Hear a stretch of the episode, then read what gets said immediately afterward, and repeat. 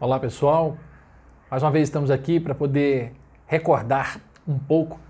E hoje eu trago a vocês no Doce de Leite Vida uma história que aconteceu comigo e um outro colega em uma reunião. Nós estávamos em uma reunião de trabalho. E o dirigente daquela reunião, colega de trabalho também, tinha por hábito, no meio das suas explanações, fazer críticas muito severas sobre quem estava presente e também sobre quem estava ausente, fazendo todo tipo de chacota, críticas muito mordazes. E fazia isso com uma veemência impressionante. Acabava contagiando e contaminando todos ali, de alguma forma. Quando saímos dessa reunião, eu e esse colega, iríamos entrar em outra, numa sequência. E nessa outra, quando entramos ali, o grupo que estava reunido estava exatamente fazendo a mesma coisa. Só que o alvo era exatamente esse líder da reunião anterior. E falavam, criticavam, dizia que ele era isso, era aquilo, que ele agia desse jeito e daquela outra forma. E as críticas e os adjetivos se somavam de maneira muito intensa e cada vez mais dura. Entrando no clima, até pelas, pelas risadas, pela forma como era feito, numa certa altura eu ia tomando a palavra, quando então esse mesmo amigo quem hoje devo muito pela sabedoria, pela experiência, por tanto que me ensinou nesse sentido. Ele apertou meu braço. E quando ele apertou meu braço, eu olhei para ele de lado e ele fez simplesmente um gesto com a cabeça, um gesto negativo. E eu então não falei nada, me calei naquela hora. Passou um pouco, alguém ainda perguntou: Romo, você queria falar alguma coisa? E eu: Não, nada não. Vamos começar a reunião.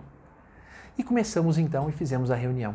Quando ela terminou, esse mesmo amigo, parado, estávamos saindo juntos, quando ele então olhou para mim, eu olhei esperando uma, uma explicação do porquê daquele gesto naquela hora. E ele então olhou para mim e disse de forma muito tranquila: Nós não tínhamos nada a falar naquela hora. Não tínhamos absolutamente nada a acrescentar naquele dia sobre aquele assunto. Porque certamente o que nós iríamos fazer não seria algo bom, seria do contrário, nós incendiaríamos uma floresta nós colocaríamos fogo num assunto que provavelmente ainda ia se somar a outras tantas questões lamentáveis. Então, o melhor era tentar apagar o incêndio. E o silêncio acabou fazendo isso. Então, se eu fosse hoje conversar, tratar sobre esse assunto com esse belíssimo amigo, esse grandiosíssimo amigo de outrora, certamente hoje ele falaria muito sobre os compartilhamentos, os repasses de mensagens, as críticas feitas muitas vezes em redes sociais ou abertamente em debates que não levam absolutamente a nada. Certamente iria falar ou recordar aquela velha história né, atribuída a um grande sábio, que quando o seu aprendiz iria lhe contar uma notícia, ele então para e pergunta-lhe das três peneiras, né, se aquele assunto era primeiro verdadeiro, se depois, se fosse verdadeiro, se era algo bom a ser passado adiante. E se fosse verdadeiro e bom, se era útil, se era necessário falar.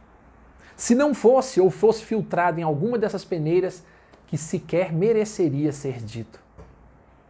Quantas palavras, quantas brigas, quantos comentários, quantas inimizades não vêm sendo feitas no decorrer desse nosso mundo exatamente por palavras mal colocadas, mal construídas, mal ditas, expostas de maneira muito clara, seja aí nas redes sociais, seja em conversas, em debates, em conversas, em grupos.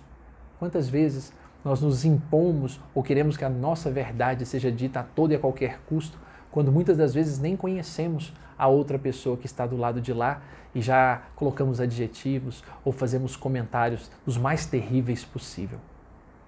Muitos dizem que é a intenção, é a intenção de tentar mostrar a verdade, mas será que verdadeiramente é a nossa intenção é sermos bons de verdade? E sendo bons, a ideia seria maltratar ou maldizer alguém?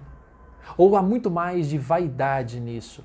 Vaidade no sentido de querermos ser sempre certos, estarmos do lado certo, da forma certa, e o outro lado que de alguma forma ah, está equivocado, nós acabamos o afundando, o diminuindo, por meio dos nossos adjetivos, de nossas falas, de nossas críticas a respeito das pessoas.